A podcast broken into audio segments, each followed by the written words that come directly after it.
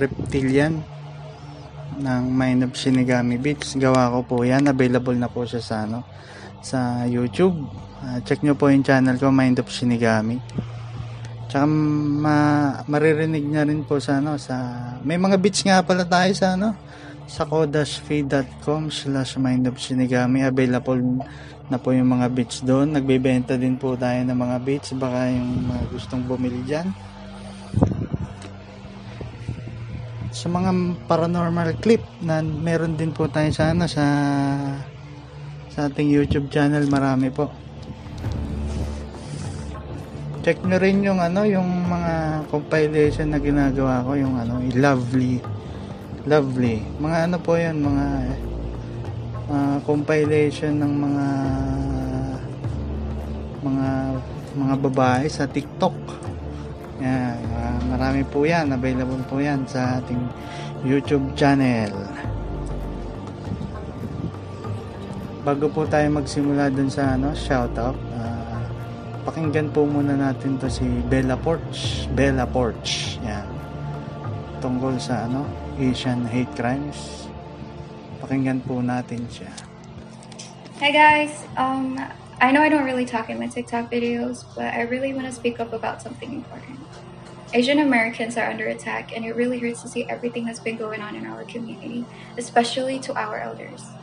I want to use my platform to remind everyone to please take this seriously, pay attention, and honestly check in on your Asian friends. I've included links in my bio to organizations that matter to our community. Please take this seriously. Please be vigilant. Let's all protect each other. Stop Asian Hate Crimes nga pala. Uh, Kashinigami, Shinigami Natics. Nakikinig nga pala kayo dito sa ano sa Where Nightmares Are Made Of. This is your host Shinigami.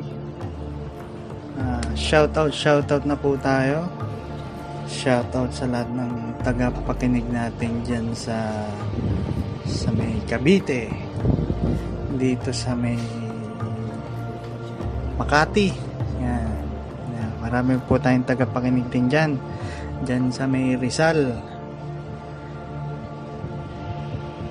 Dyan sa may ano, Tarlac. May mga tagapakinig din po tayo dyan. Sa Mungkada, Tarlac. Yan. Especially dyan. Mga tagapakinig natin, nakakarating din pala tong ano, tong podcast natin sa ano sa Marinduque. Oh, yung dun sa may Moriones, yan. Sa Marinduque yan eh. Nakakarating din po yung podcast natin diyan, buong mundo po ito. Ah, basta meron po kayo yung mga apps na ano na Spotify, yung Pocket Cast, Breaker, Radio Public, malapit na rin po tayong maging available sa ano sa Google Podcast. Baka next week baka available na po tayo.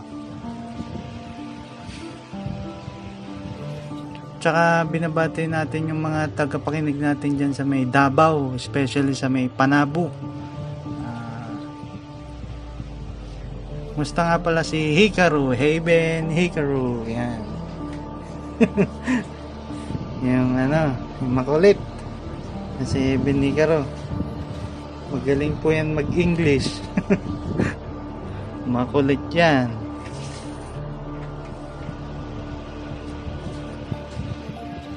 At nakakarating din po tayo sa ano, yung podcast natin sa Japan, yan, sa Japan. Mga tagapanginig natin dyan sa Tokyo. Yan. Marami po tayong tagapakinig dyan. Dyan din po sa ano, sa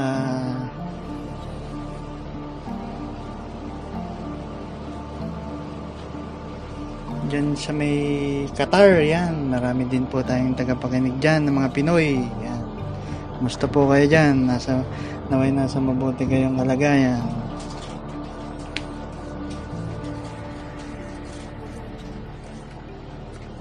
Yung mga hindi pa kumakain, mag kumain na or magtanghalian na ng mga oras sa inyo or hapunan habang nakikinig po nitong podcast natin parang gawin yung background tong podcast natin ng Where Nightmares Are Made Of. Bali double feature nga po pala tong ano, tong gagawin natin dahil dahil naka pitong pang pitong episodes na po ito. Salamat po at nakarating tayo dito sa episode 7 na pang pitong episodes na. Double feature po yung gagawin natin. Ang unang ire-react natin ay ang ano, Hiwaga sa Salamin. Kababalaghan 2019 ni Kabayang Nolity Castro. Medyo mahaba na po yung ano, yung intro po natin na kanina.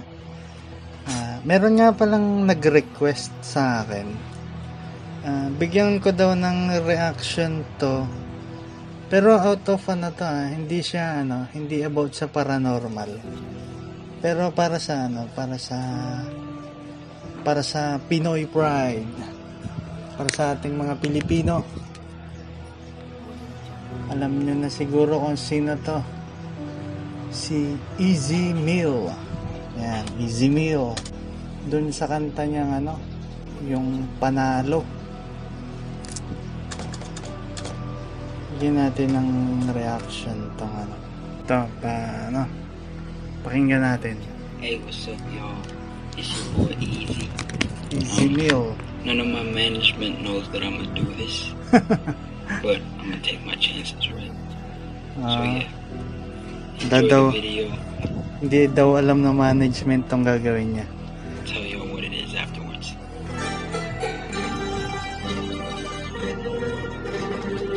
Nga pala, ito, kababayan natin to si Easy Meal.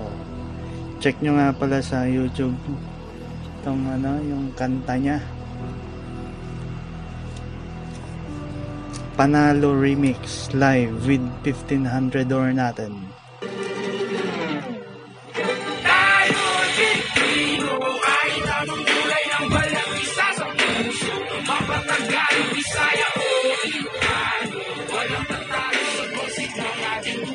Wow! Yeah. Nakaka-bounce eh, no? Ah, bounce talaga ang bounce eh.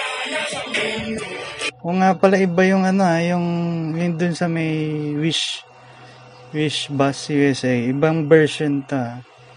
Ito mas ano, mas ewan ko kung magkaiba sila ng style eh. Mas maganda yung ano nito eh. Yung, yung ano, live, live kasi live, live band. Ah.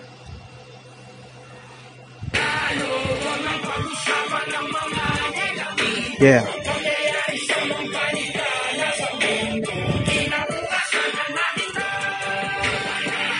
Yeah, ayun na.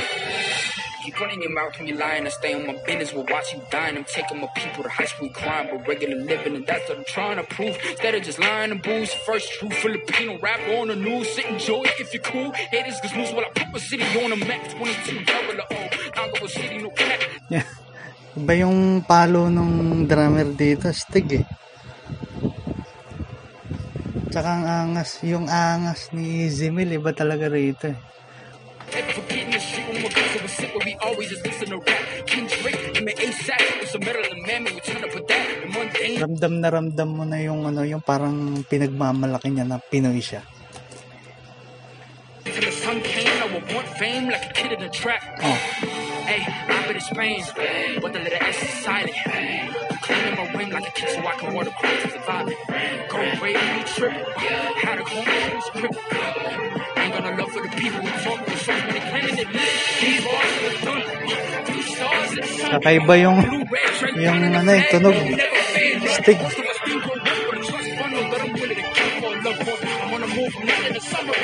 Ayun na, ayun na. Ito na yung chorus. Pakinggan natin sabay-sabay.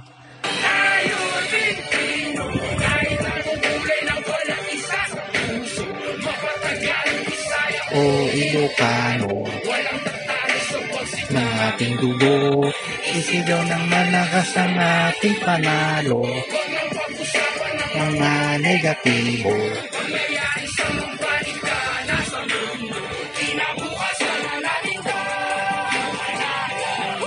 Makikita nyo dun sa ano sa video nito.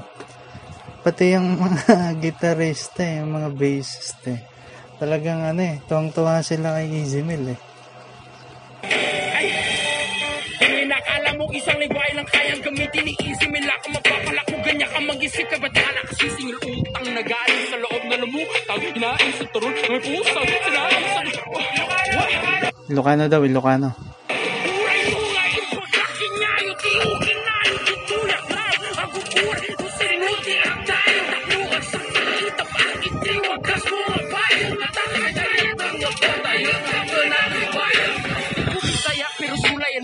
nagbisaya siya rito ah.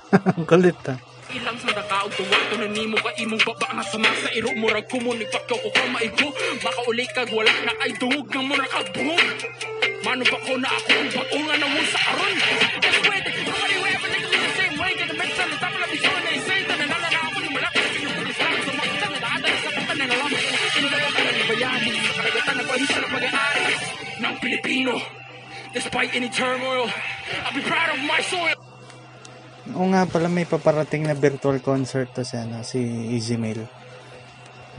Check nyo sa ano sa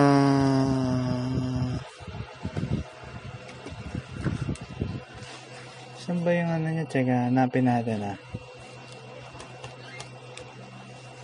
Ayan, kitx.ph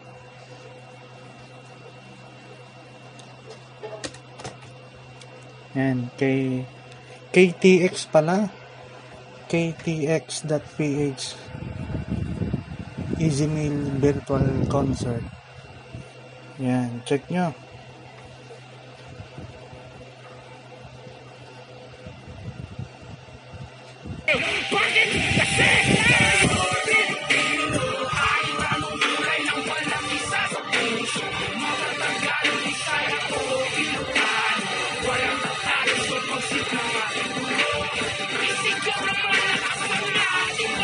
Iba talaga yung ano, eh, nung, yung live eh.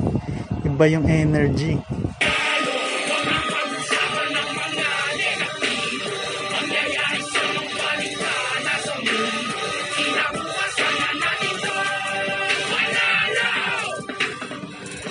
Oh, grabe. Filmed by Tines, J.R. Tolentino, Topas. Yan. By Ain't Ener- nothing with easy mail, you know what? Yan, edited by Tines, Easy Meal. Siya din pala, nag-edit, nag-edit din pala With siya. easy mail, you know what's up? Yeah. May sasabihin Hey, niya what's si up with y'all, man? Hope y'all enjoyed the video. Pakinggan natin. And yeah, this version of the song is gonna be out on platforms soon enough. Yeah, man, that was with 1500 nothing. It wasn't perfect. Yeah, slide. You um, my upcoming concert with like all these other people listed, we're gonna be um on April 17th. Buy your tickets at ktx.ph. And um, if you're in the Philippines, you know April 18th. Yeah, all love. Yeah. Audio Jungle. Yan.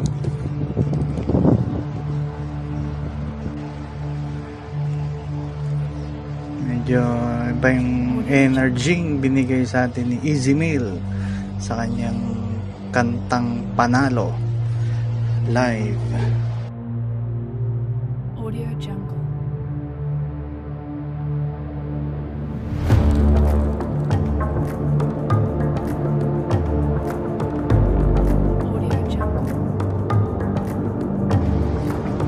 Balik na po tayo sa ano sa paranormal reaction podcast dito sa ano sa Hiwaga sa Salamin, Kapabalagan 2019. Double feature po ito ah. Episode 7 dahil nakarating na tayo ng episode 7, double feature po ito.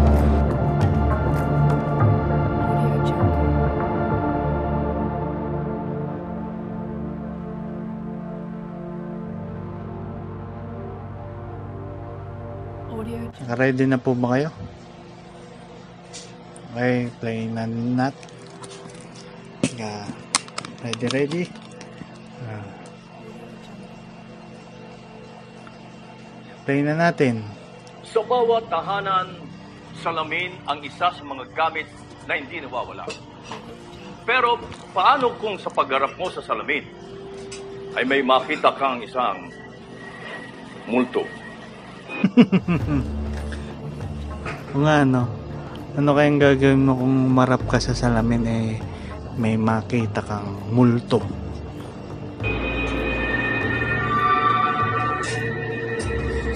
Iwaga sa salamin, segment producer Hazel Damondon. Pa Hanostan, Pajanostan. Ayan.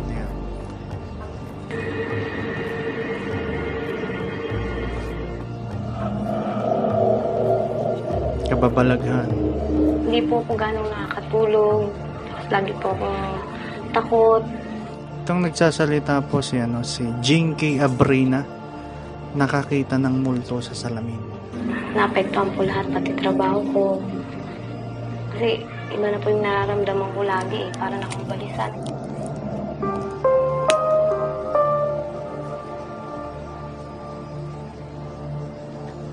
50 taon na ang lumang salamin ng pamilya Aprina. Kwento ni Jinky, pamanay ito ng lola ng kanyang ama noong binata pa. Medyo antigo yung salamin po ah. Medyo lumang-luma na to ah. Check nyo po yung ano sa may YouTube channel ng ABCBN yung title Hiwaga sa Salamin Kababalagan 2019. Medyo antigo yung salamin.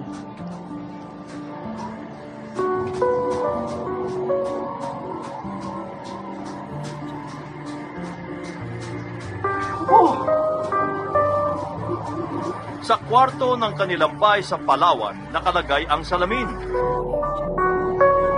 Labing isang taong gulang noon si Jinky nang magulat siya na may kausap ang kanyang ama sa salamin. Yung ano nga pala sa video, yung tatay niya nakaharap doon sa salamin habang natutulog siya habang natutulog yung babae bata pa tapanggan natin yung sasabihin ng tatay Ayoko. Ayoko nga. Hindi ko po alam kung sino o ano. Kala ko po meron lang siyang gustong parang nagpa-practice lang po siya magsalita. Ayoko sabi eh. Ang sabi niya, ayoko. Yun lang ang narinig ko nung huli. May sinabi siya. Tapos di baka ano parang sinusundo siya parang gustong gusto niyayaya siyang pumasok doon sa salamin po, yun lang ang narinig ko nung huli. May sinabi siya. Tapos di ko na po pinansin. Unti-unti ay nagbago rin ang pag-uugali ng kanyang ama. Sinabi na umalis ka rito! Yun lang po yung huli Ano niya yun? ginagawa eh. Na.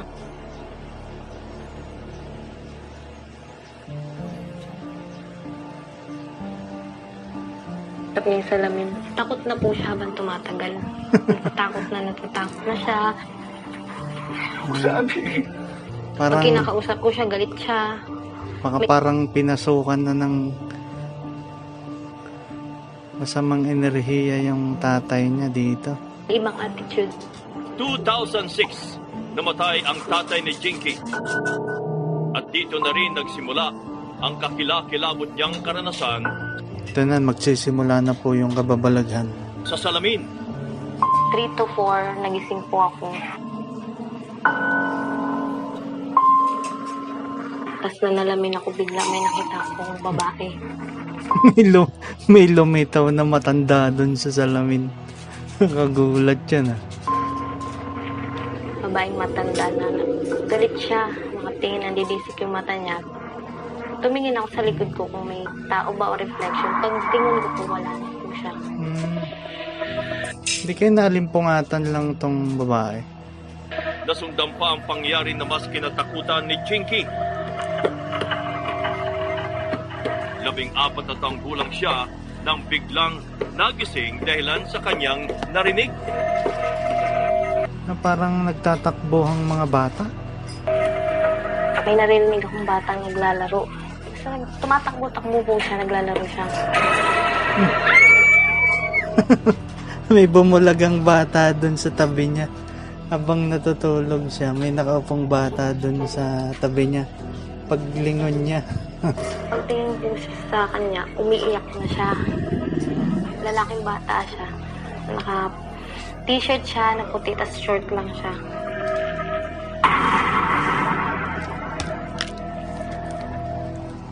Mas kinilabutan naman si Jinky sa ginawa ng batang lalaki. Mabilis po yung takbo niya pero nakakatakot yung itsura niya. Mabilis siyang tumakbo.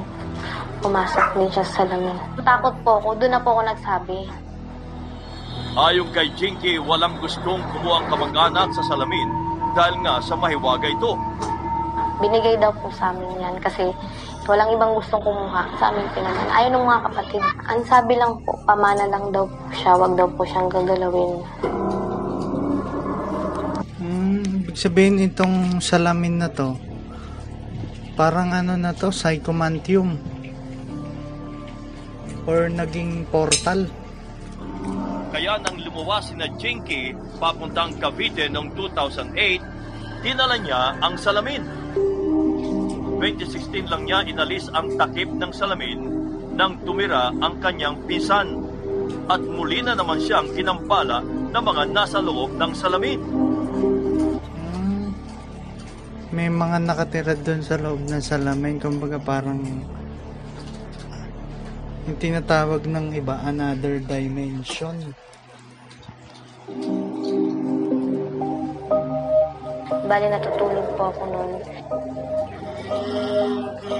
Bigla pong parang may tumawag sa pangalan ko. Babae, lalaki po. Ano po sila yung boses? Parang mga panag... Marami pong parang panagpuy siya na tumatawag ng pangalan ko.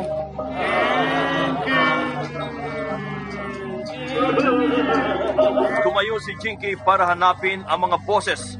Pero laking gulat niya sa pagtingin niya sa salamin.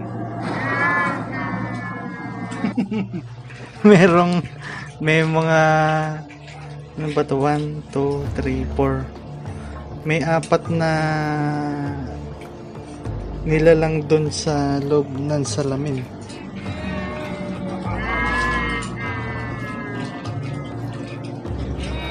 Nakita ko po yun, babae, matanda, lalaki, tapos may bata. May sungay na maitim na tao, tapos mapula yung mata. May itim yung labi niya. Tapos tawa siya ng tawa. Takot po ako napaatras po ako. Oh, Hindi na ako makagalaw sa takot. Hindi ko na alam yung gagawin. may, may bumalaga doon sa likod. Hindi rin nakaligtas sa pagpapakita ng mga multo ang pinsan ni Jinky na si Alexa. Tatlong linggo pa lang siyang nakatira sa bahay nang may makita sa salamin. Pagkatas ko po maligo, nagsuklay po ako. Nga pala itong nagsasalita si Pagkatas ko po maligo, nagsuklay Alexa Abrina Immaculata. Nakakita ng multo sa salamin. Alexa. Tatlong linggo pa lang siyang nakatira sa bahay nang may makita sa salamin. Pagkatas ko po maligo, nagsuklay po ako. Meron po ako nakitang matandang babae. Hmm. Po naka-Pilipinyala po siyang damit. Tapos oh. sinasabi niya po na tanggalin daw po yung salamin, wag daw po dyan. Bakit niyo po pinapaalis yung salamin? Okay, Ang ganda-ganda pa niya. ng salamin dito eh. Tapos tinanong ko po, bakit po lang maganda naman po yung posisyon ng salamin, maganda naman po yung pagkakagawa sa kanya. Bigla na lang nagulat si Alexa nang tawagin ng pinsan habang siya ay nagsasalamin. Papasok ka pa? Kaya pagkatingin ko po dun sa kanya, tapos tumingin ako sa salamin, tapos tumingin po ako sa likod ko. Wala na po yung matanda. Isip ko lang po nun, kinakausap ko lang siya. Nagtataka din po ako. Pero wala eh, ka- dire-diretso lang. Nasundan pa ng mas kahindik-hindik na karanasan Itong bagong karanasan nung ano. Oh, may nagpakita na naman. nang muling may magpakita kay Alexa sa salamin. Tulungan mo ako. Bata to, bata, duguan. Bata po na nangingi ng tulong na duguan po. Katingin po siya sa salamin. Sabi niya, tulungan mo ko. Takot at tulala si Alexa sa pagpapakita ng batang lalaki na duguan ang mukha. Alam niyo po yung pag nabaril ka sa ulo or nauntog ka sa ulo na may tumutulong dugo po, tapos yung mata niya po na pulang-pula na ga- galing po sa iyak. At dahil sa pagpapakita ng mga multo sa salamin, naisip ni Jinky na ito na ang sinasabi ng mga kaanak niyang hiwaga sa salamin. Pero naging mabigat ang kanilang pamumuhay. Si Alexa naman, naapektuhan ang pag-aaral. Pinaniniwala ang isa ang salamin sa mga lagusan Medyo nakakatakot yung episode na to. Ah. Kasi yung iba na, karamihan ng Pilipino, naniniwala may yung salamin parang portal. Hindi lang pala sa ano sa Pilipino, yung iba ding mga lahi naniniwala yung salamin portal to another dimension. ng mga espiritu at mga elemento mula sa ibang dimensyon patungo naman sa ating mundong ginagalawan. Pero bakit nga ba salamin ang dinadaanan ng mga kakaibang nilalang na ito? Nga naman. Paulit-ulit ang pagpapakita ng mga espiritu sa salamin ng pamilya Abrina.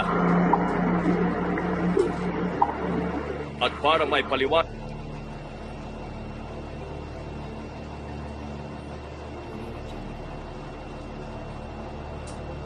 bakit ginagawa itong lagusan ng mga kakaibang nilalang isinama namin ang paranormal investigator na si Ana de la Cruz. Nandito na naman si Ana de la Cruz sa bahay ng pamilya.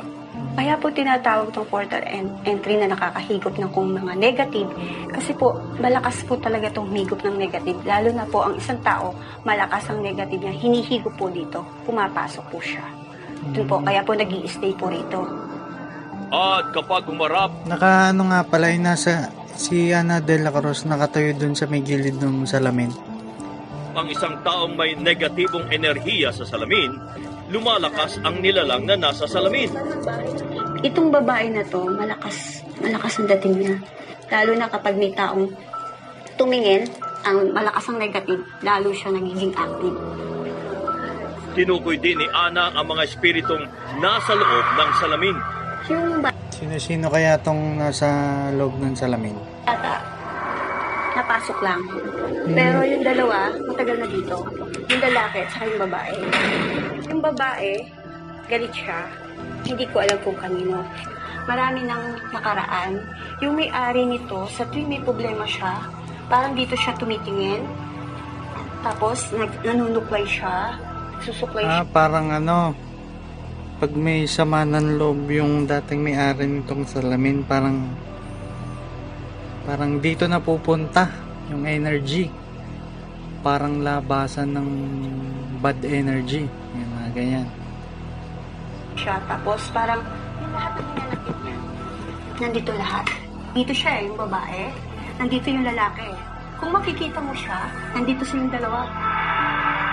Tumugma ang posisyon ng lalaki at babae sa nakuhang litrato ng salamin noong 2008. At habang kinakausap ni Ana si Chinky, bigla siyang may sinabing mensahe. Sabi ni Lola, hindi dapat ikaw ang ihawak nito. Hindi, ulitin natin. Ulitin natin yung sinabing mensahe.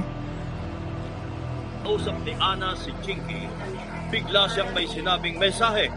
Sabi ni Lola, hindi dapat ikaw ang ihawak nito. Hindi dapat itong babae. Siya. Ah, Hindi ikaw.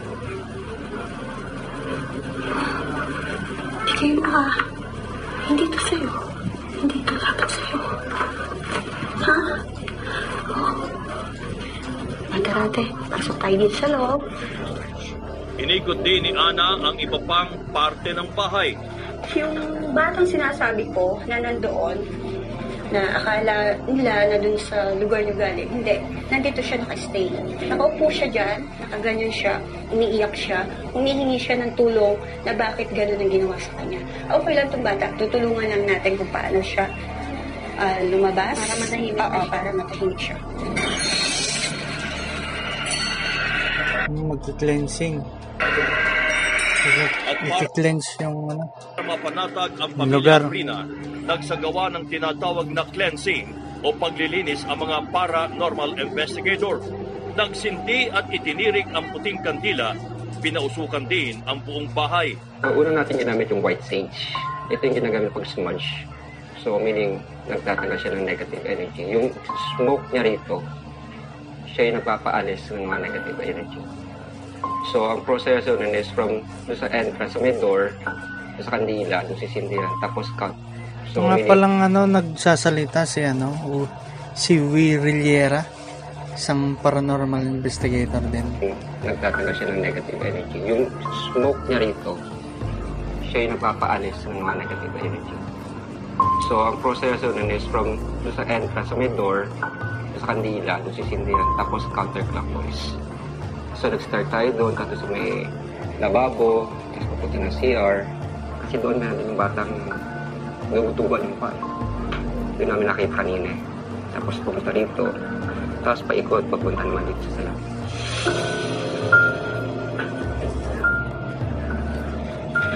Eh, nagki-cleansing na po, nasa harapan na sila ng salamin. Yung dalawang paranormal investigator. Pinausukan din ang salamin. Pero habang ginagawa ito, nagagalit naman o ang babae sa salamin. Sandali, sandali. May sumisigaw. Para sumisigaw. Babae yung matata. Kagalit. Pasabi ko sa'yo. Sabi mo sa akin. Oo. Sigurado ka. Kaya mo. Sige lang. Huwag mong paglabanan.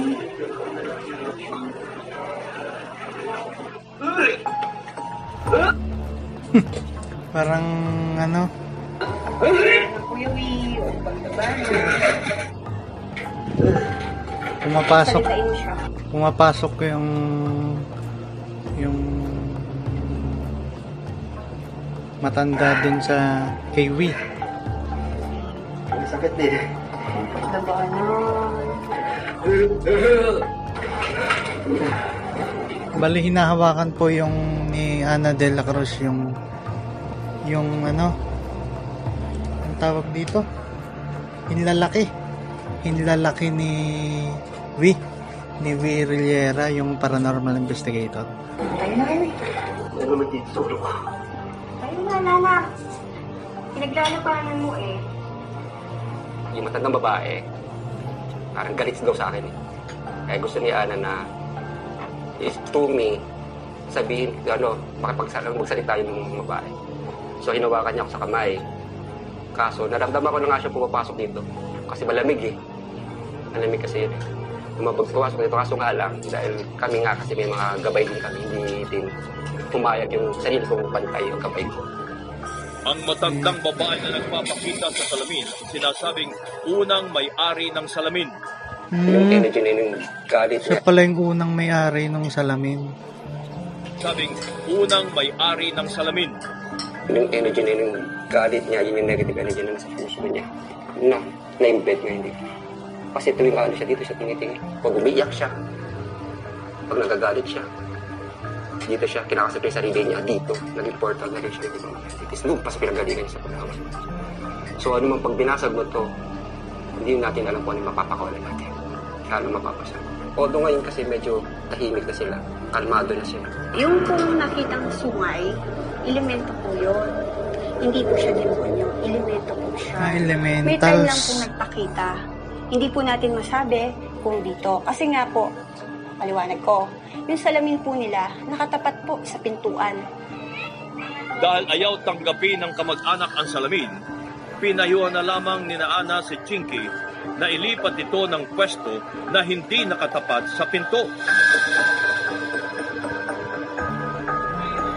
Pwede ring balutin ito ng telang puti at ilagay sa isang kahon at huwag nang galawin pang muli. hmm, Matapos ang ginawang paglilinis ng mga paranormal expert sa antigong salamin, umaasa ang pamilya Africa na matatahimik na mga kaluluwang nagpapakita rito nang hindi na sila muling magambal. matatahimik na kaya ang mga nasa loob ng salamin? Ano po ang inyong palagay? Ah, ito pong ano, ah, pangalawang feature natin, tong ano, tong pangalawang reaction podcast natin, tong ano, ang title po nito ay Misteryo ng Antigo. Kababalaghan din. Ah, check na po natin. Check. At isa sa mga simbolo ng kanilang kultura ay ang bulol o Bulol? fertility idol na pinaniniwalaang nagdadala ng swerte. Isa na ang mga Ah, antigong bulol. bulol sa mga dinarayon ng mga anti-collector. Pero paano kung imbes na kasaganaan ay kababalaghan pala ang mayuwi nito sa inyong tahanan? Ay, yung bulol, yung pala yung tinatawag na bulol.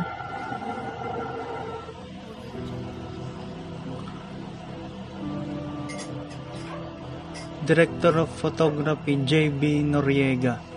Kababalagan. Pangungot kung ituring ng veteranang radio TV host na si Cory Quirino No, si Cory Quirino pala to. Ang mga nakapangingilabot na pangitain na nangyari mismo sa kanilang tahanan. Hmm, Hindi ko inakala na ang bulol na simbolo ng prosperidad, proteksyon at swerte ay magdadala ng malas at matinding kababalaghan sa buhay ko.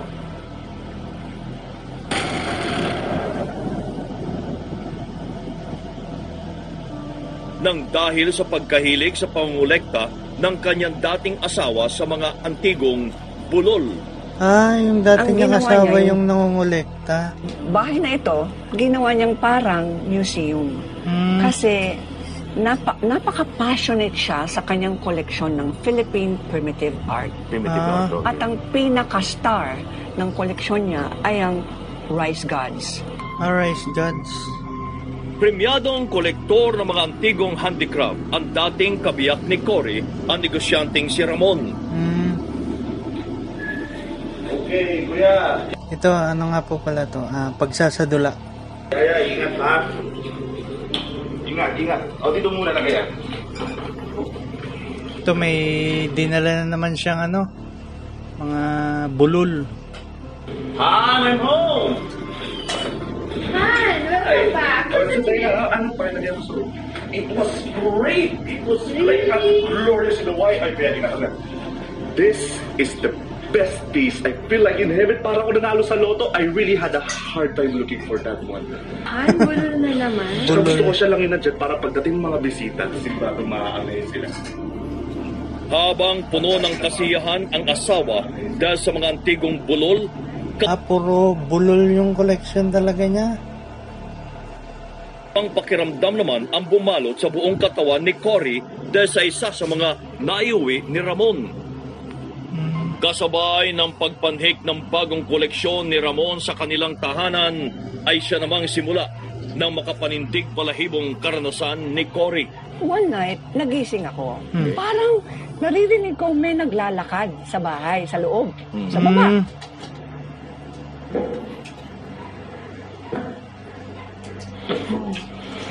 Nga pala itong nasa video, parang ang pagsasadula, nakahiga yung mag-asawa. Tapos may naririnig niya si Cory Quirino dun sa may baba. Habang parang nalimpungatan mula sa pagkakatulog. Narinig mo yun? What? Ah, may naglalakad eh. Go to sleep, maaga pa tayo bukas. Mabibigat na yabag mula sa hindi matukoy na nilalang sa kanilang tahanan ang gumigising sa kanya. Yung bedroom ko, merong bintana. Na pag binuksan mo, makikita mo yung hallway. Okay? Yung ah, hagdan. Binuksan ko, wala namang tao. So, sinara ko ulit, bumaba na ako. The following night, ayan, narinig ko na naman. Sabi ko, imposible nang mangyari ito. Yung pangatlong gabi, ako, papatayin ko yung ilaw ulit. Yung bulol na yon ay nasa harap ng light switch. Ah, hindi na biro. Yan, pangatlong beses na eh. So, syempre, kailangan harapin ko yung bulol. Lalagay Bago ko. mo mapatay. Oo. Ah. Lalagay ko yung Mm. kamay ko sa likod niya. Okay. Okay. Kapag lumalapit ka sa bulol na yon, umiinit Ang paligid mo. ang paligid mo. Hmm. Hindi hindi cold spot, hot spot. Oh. Yeah. Parang napaso. Oh. Merong merong nasa likuran ni Cory Kirina na ano parang parang bang klaseng ngipin ito ah. Parang Attack on Titan. yung mga nanonood ng anime, panoorin nyo nga pala. Parang ganun yung itsura niya eh. Parang sa Attack on Titan. Pero maitim. Maitim to. Hindi nakaligtas sa mapaglarong nilalang ang pamangkin ni Cory kasama ang kaklase nito. Nung gabi na yan, nakaupo sila, anong ginagawa niyo dyan? Sabi niya ganyan. Mayroon kaming nakita. Anong nakita niyo? Yung lalaki. Si ano to, si Yaya Cheetah. Anong lalaki? Sabi niya yung itim, may balahibo. Dahil sa hiwagang bumabalot sa kanilang tahanan at mga nakatatakot na kwentong narinig ni Cory mula sa kasambahay at mga bisita, nagpasya si Cory na kausapin ang asawa. Mon, yung bulol na yan ang nanggugulo sa buhay natin, Mon. Yan ang nananakot sa mga bisita natin. Cory, listen to me, okay? Guni-guni mo lang yan, okay? Guni-guni mo lang yan. You're going crazy over a piece of wood. Cory, Cory, you have to calm Alisin down. mo yan sa bahay na to. Listen to me. Hanggang isang gabi, Diyos ko! Natakot yung ano, natakot yung kasambahay nila may nakita doon sa taas ng hagdanan. sa kabungdukan ng Cordillera nagmula ang mga antigong bulol. Hmm, dito pala nanggaling yun. Ang buro sa Ifugao. Ito ang nagsasalita po si no, Roberto Pahintong, katutubong Ifugao. ay ginagawa namin na uh, justiusan at hindi hindi pwedeng ipagbinta ng buro kasi yan ay sinasampa namin. Yung bulol, underrated yan eh. And para sa akin, Si ano nga pala tong nagsasalita naman, si Ben Cabrera, national artist, bulol collector. magandang mga bulol dahil ah, Ano to si ang tawag or ang tawag sa kanya ay si Ben Cab. ito yung galing sa mas original than sa mga santos. Ako honestly, hindi ko rin maintindihan eh. I spent Ito bulol collector din si ano si si Boy Evangelista. Bulol collector. uh, hundreds of thousands din for ano eh, for these pieces. At habang tumatagal ang antigong bulol ni Ramon sa kanilang tahanan, ay naging mas mapangahas na itong magparamdam. Hmm, tumitindi na ng tumitindi. Mapangahas na itong magparamdam. Nung bumaba ako sa hagdan, madilim. Naririnig ko pa yung ingay na yon. Pagbaba ko halfway down the stairs, tumahimik ang buong bahay.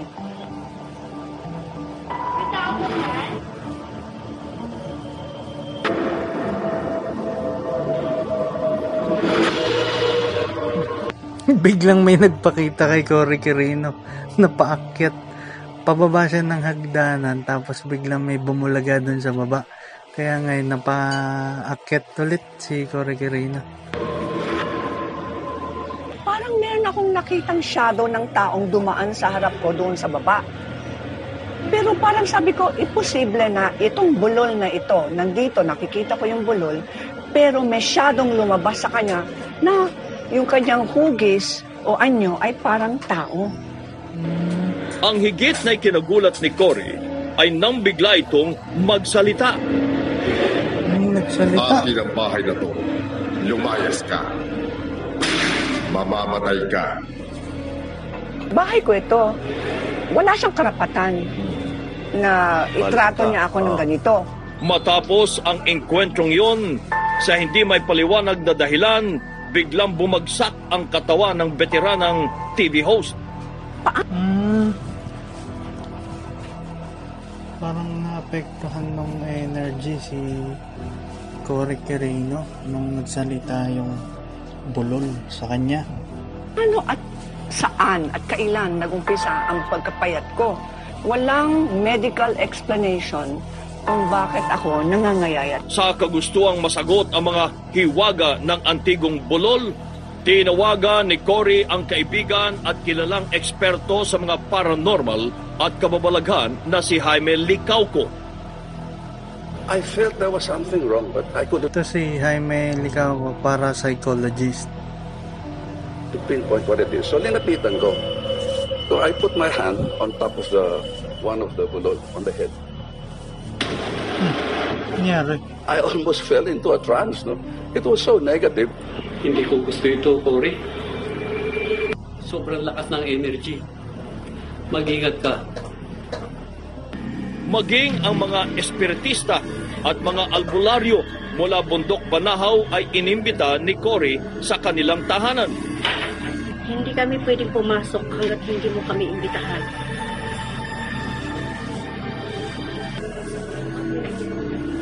Ibig sabihin parang may merong ano, yung bulol, may energy na kumalat na sa buong bahay. Balot ng misteryo at kababalaghan ang agad naramdaman ng mga bisita ni Cory. Pero may isang silid sa bahay ang hindi nila kinayang pasukin.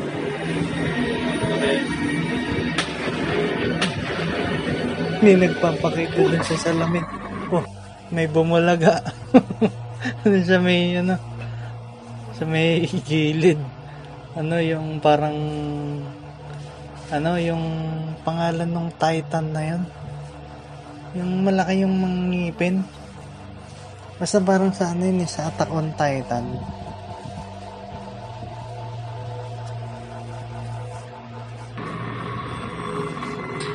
Pagpasok nila, ayaw na nilang lumapit sa balon. Uh, the, the same balloon? The same balon. Na identify? Wala akong sinabi Wala kang sinabi na problema, anong problema mo? Wala.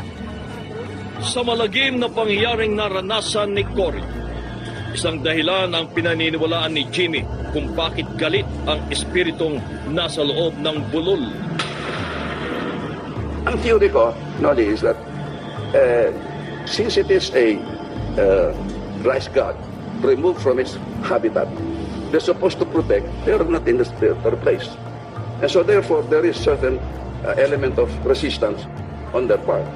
So, Hmm, na, na, parang nawala sa natural habitat niya. Kumbaga, hindi niya talaga lugar yung pinuntahan niya. so as much as possible, they would do something uh, to disturb no, the people in that place. Parang, ano, nagwawala. Or, Pero, ayun, sa, sinabi ni Jimmy Ligaw, parang disturbed. Pero para sa mga katutubong ipugaw, maling proseso ng pagsalin ng pagmamayari ng antigong bulol ang dahilan kung bakit pinalot ng lagim ang tahanan ni Cory. Kailangan may may gawin nilang ritual para hindi ito magalit yung espiritu na nasa loob ng ng burol. Dahil sa nangyaring kababalaghang kay Cory, napilitang alisin ng kanyang asawa ang mga koleksyon ng bulol. Nung nawala yung bulol, yung weight gain ko ay bumalik na. Bumalik na yung aking weight. Parang wala lang. After two weeks, naging 125 pounds na. ah, bumalik na ulit yung natural na, ano na yan, ni Cory Carino. Siya yung ano, di ba? Yung, ha! Si Cory Carino yung. Siya po yung ano eh, yung, yung pinapakinggan ng nan namin ng nanay kapag, ano oras yan may? Pag ano, umaga. Umaga na, ano na? Beauty. Pang, beau- pang beauty po yun eh, yung sabi, inhale, exhale. Ha! Gumaganon po. Gumaganon yan eh. Maganda po yung programa niya eh. Oh! May lumitaw.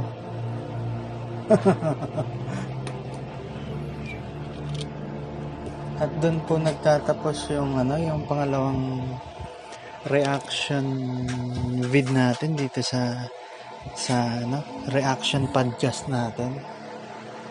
Ah,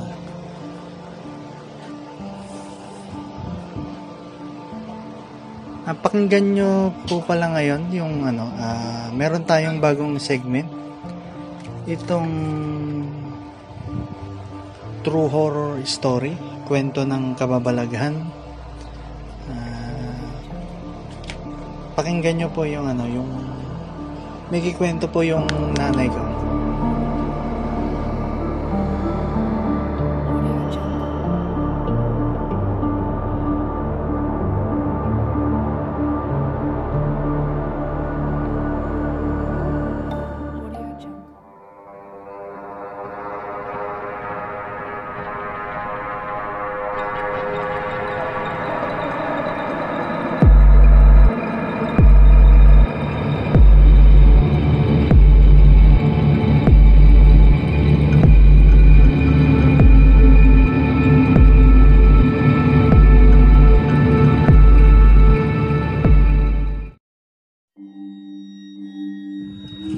Napakinggan nga pala natin yung ano, yung kwento ng nanay ko tungkol sa ano. Ah, pakinggan natin yung kwento niya.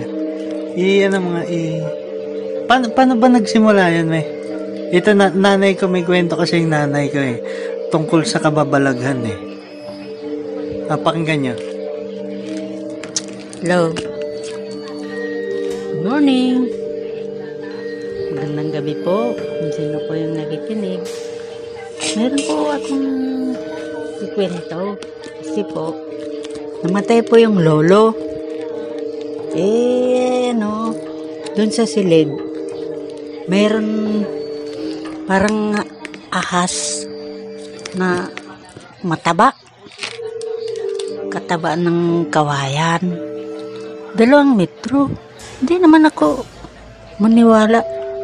Naglalakad. Nandun yung lolo ko sa, ano ba yun, yung kawa, kabaong. Kabaong? Nakalibing? Naka, ano na? Ano, ano? Hindi ko ah, alam tawag kung dahil. Burol, burol. Oo, dun Burol, sa ano, ah. ang tawag doon yung parang kabaong yata. Nasa yun eh. kabaong na oh. Oo nga, sabi ko, Tapos? tin- tinawag ko yung nanay ko. Ah. Eh, tinignan namin. Kinalakal na namin eh. Nawala. Yung ahas? Oo, pero nakita ko yun. Walang ulo. Mataba. Walang ulo yung ahas? Ganon, ganon kataba yung ahas? Kawayan yun. Kataba ng kawayan na malaki. Ah. Hindi, kung sa sa kamay, gano'n kayo ano? Basta kawayan. Hindi, ah, Talaga, kunwari may medida ka. Mga Kataba, ilang ano, mga ano siguro, inches. pag i-round mo yung i-round Isang mo pag medida. ganun siguro Oh, mga diameter. Mga 12 inches. I-round mo yung ano, ipabilog mo ah. Ah, Mga medyo ano. mo. Mga 12 inches yun. 12 inches? Hindi kaya anaconda yun? 12 or na ano? pang i-round mo Anong ah, kulay hindi mo ng- ganun. Anong kulay ng ahas? Ku- kulay talaga ng ahas yun. Ah, Lumalakad nga eh. Hindi ko lang nakita yung ulo eh. ah. Hmm. Hindi ko lang kung... Buti, buti, ano, walang natuklaw na, ano, walang Hindi, wala. natuklaw. Ah, Basta nang tinignan namin, biglang nawala. mm. Audio Jungle.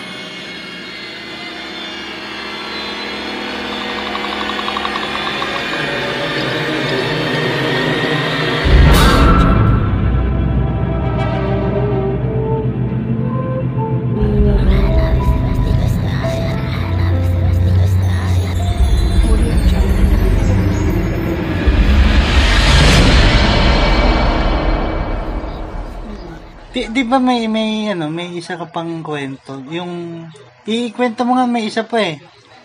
Pa, pakinggan nyo po yung isa pa niyang kwento. Ito, medyo nakakakilabot to. Alam na nila yon Si- siguro, naka... Napil din nila yun. Kunyari, di ba, maglalakad ka, may biglang... Mga ande, anong oras nangyari yan? Saan kayo galing? Ganun yung pesta, gabi. Ah, si, ah, Gabi, pesta yun. ah, Nung muwi na kami ng ate ko, ah, doon sa ilalim ng kamansi, may kamansi kasi doon na isang kahoy. mm, Nung nandun na kami sa sa ilalim niya, biglang umahangin. Nung wala naman Ah, hangin. ibig sabihin habang naglalakad kayo, may nadaanan kayong punong kahoy na kamansi. Mm. Hindi habang naglalakad kayo, biglang humangin Oo, ng yung malakas. gumanyan yung niya. Yung yung down. Yumuko. Yumuko, yumuko. Oo. Oh, nilagyan po natin ng tunog para ma-imagine nyo ha. Yumuko Ah. siya at nagtakbuhan na kami. Siyempre, Hmm. dalawa lang kami. Mm, yumuko yung Oh, yumuko. kamansi. Ibig sabihin parang merong nag may, parang Walang may hangin. parang may dumagan doon sa Basta pinakasanga niya na yumuko yung ano. May, Ah, walang ha talaga. May, walang hangin pero yumuko. Ah, wala palang hangin. Ewan ko kung ano yun. Mm. Basta Biglang tama- yumuko. Yumuko siya. Wala naman hangin. Eh. Ah. Ang bilis eh. Kami ng ate ko. Ah. Medyo nakakatakot po yan. Big, naglalakad daw sila. Tapos biglang ano, pauwi na sila. Gabi. Mga anong oras na yun? Mga ano? Mga, mga ano? Ah, maaga pa. Hindi pa. Kala ko, ma, ano na, yung kalagit na. Yung hating gabi na. Walang tao. Kayo lang. Basta kasi nandun kami, umuwi na kami. Wala naman tao dun sa round. Dito. Ah. Meron talaga lumalabas dito. Ah, meron talagang nagpaparamdam dun sa lugar na yun.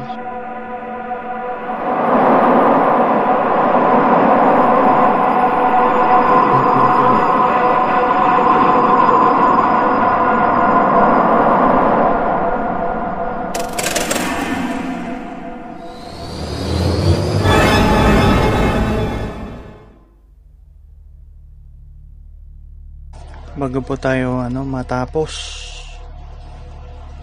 magbabasa tayo ng ano ng ng storya sa ng ano ng Manila Encounters.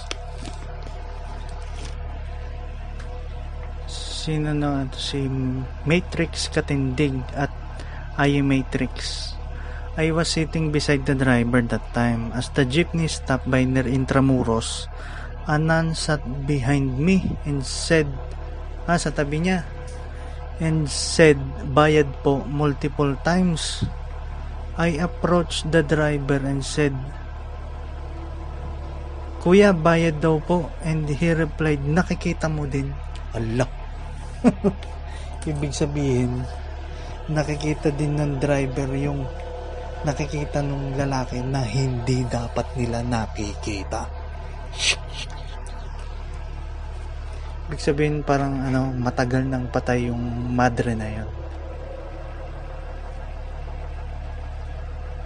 Itong ano naman, tong si Creepy Short Stories. Ito, hindi ko mabasa. Pauwi na ako pero biglang nagyaya yung crush mong makipagkita sa'yo. Pumunta ka doon at nakita mo na siya nang biglang may nag-text sa'yo. Bes, wala na yung crush mo. Condolence. Lumapit siya sa'yo at hinawakan ng kamay mo at sinabi, sumama ka na sa akin.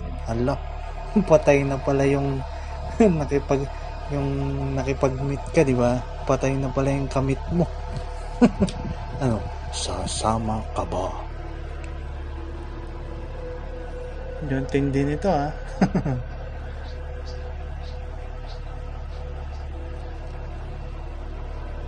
Itong ano naman, itong pangatlo na ano, kwento. Wala, naka, walang nakasulat kung sino. Sinend ni tita yung picture niya at yung suot niya na damit. Yun din yung suot niya nung nagkita-kita kami. Hindi na namin tinuloy yung swimming tapos dumiretso na kami sa hospital on our, on our way papuntang room niya. He texted me. Ah, siguro parang na-aksidente to. Sabi, he texted me.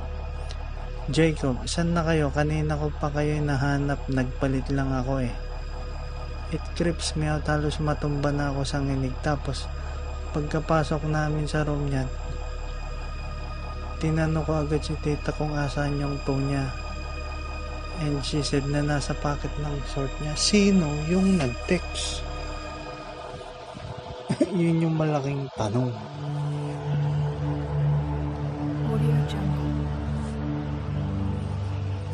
At dyan po nagtatapos ang ating programa na double feature reaction podcast. Maraming salamat po sa pakikinig nitong ating programa. Ito po ang inyong host. Shinigami, Mind of Shinigami Podcast ng Where Nightmares Are Made Of. Much love and respect. Take care.